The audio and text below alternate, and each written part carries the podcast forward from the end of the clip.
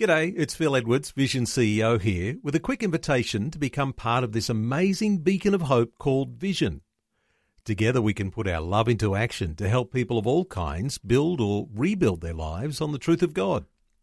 Please consider the part you can play during our upcoming Visionathon appeal, remembering that it's your support that makes Vision possible, including this podcast. Want to win in life's challenges? Know the will of God and have more passion for Him? Practical help right now with Tak Bhana and Running with Fire. Hey, so good to have you with me today. I just appreciate everybody who tunes in to listen to these devotions. I just, it's my prayer that you'll be blessed by them, encouraged, that you'll be strengthened. If you're going through a trial or a struggle, that something I say may just lift your spirit, may give you hope, may give you a sense of a future. You know, just some, when you're list, tuning into God's word, you know, God can do amazing things in our lives. And we're talking about one of the most fascinating topics of all, and that's recognizing the voice of God. John 10, verse 27, my sheep hear my voice. So if you're one of God's sheep, then you can be sure you hear his voice. It's just a matter of now learning to discern his voice or recognize it when he speaks. We talked yesterday a lot about spending time with God you know, the way you get to know, the way I got to know my wife's voice is spending time with her. I can recognize her voice from a distance. I can recognize it in a crowd. I can recognize it if it's muffled. I can even tell the mood she's in. Why time? And if you will spend time with God on a regular basis, slowly but surely, you will learn to hear his voice. And I tell you, it's one of the most, it's probably one of the most exciting aspects of my whole life is the ability, because you're not just hearing the voice of a man or, or a voice of even a wife or a husband or a boss or, or the prime minister or a president. You're hearing the voice of God. And when God says something to you, you've got to believe it's pretty important and it's going to help you in your life. So, another key to really hearing God's voice is spending time in God's Word. We're talking about the Bible. Can I say this? Anyone who will spend quality time alone with God in His Word will learn to hear his voice on a regular basis.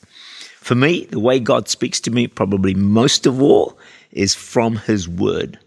And uh, we can learn to know when God is speaking through the Bible. For example, you may read, be reading the Bible. You read a couple of verses, nothing much happening. You read a chapter, it's, it's okay. But then, you know, 10 minutes in, 15 minutes in, you read a, a verse and it, you think, oh, that's interesting. That's the voice of God.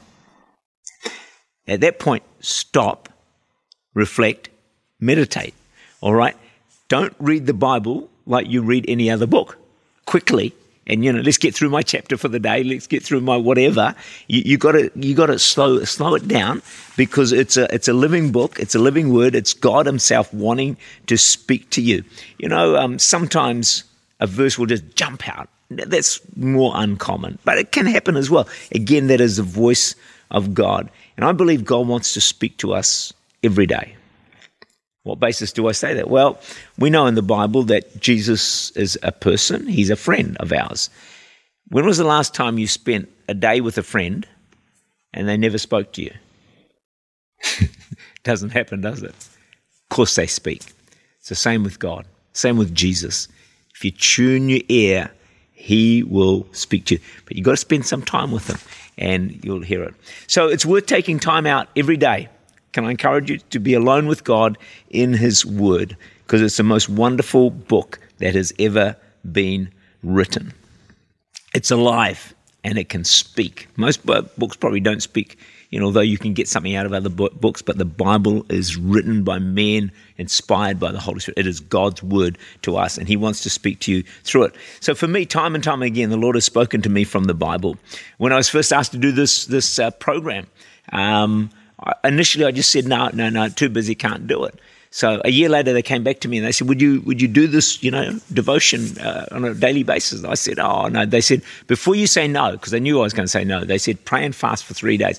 Well, I did. I thought you pray and fast for three days. Anyway, I didn't do it, um, uh, but God did speak to me. And here's a verse. You won't believe this because I said to the Lord, "I can't do this. I'm too busy." Watch how accurately precisely God can speak. There's a verse he gave me, 1 Corinthians 15.10. But by the grace of God I am what I am, and his grace toward me was not in vain. But I labored or worked more abundantly than they all, yet not I, but the grace of God was with me. So it's like the Lord said, Yeah, Tak, I know this is your issue. You will work hard, but it's going to be okay because my grace will be with you to do it. I was amazed how, how specific a verse could speak into a situation. And uh, it really has helped. And God has given us the grace to be able to keep on doing it. In fact, I don't know where I'd be today or what I'd be doing if I wasn't able to hear God's voice on a regular basis. So, the voice of the Holy Spirit is so important in our lives. And uh, but we must be at the same time committed to also knowing the scriptures because we need the Bible and we also need the Holy Spirit. And the more we develop our relationship with God, the more the Bible is going to be enjoyable, more it's going to speak to us. I finished with this little story of this young girl. She read this book, wasn't the Bible, and she found it totally boring. Then she met a man who had the same name as the author. She fell in love with him. Then discovered he was the guy who actually wrote that book that was so boring. So he said to her, Oh, look, I've written this book. Would you please read it? So she read it a second time and she thought it was the most wonderful book she'd ever read. She could not put it down. What was the difference? Well, she now had a relationship and a love for the writer of the book. The closer you get to Jesus, the more you love him, the more his book is going to speak to you. Some say it's a love letter from God to you. Tak Bhana is the Senior Pastor of Church Unlimited in Auckland, New Zealand. For more information, to make contact, or to listen again, look for Running with Fire at our website vision.org.au.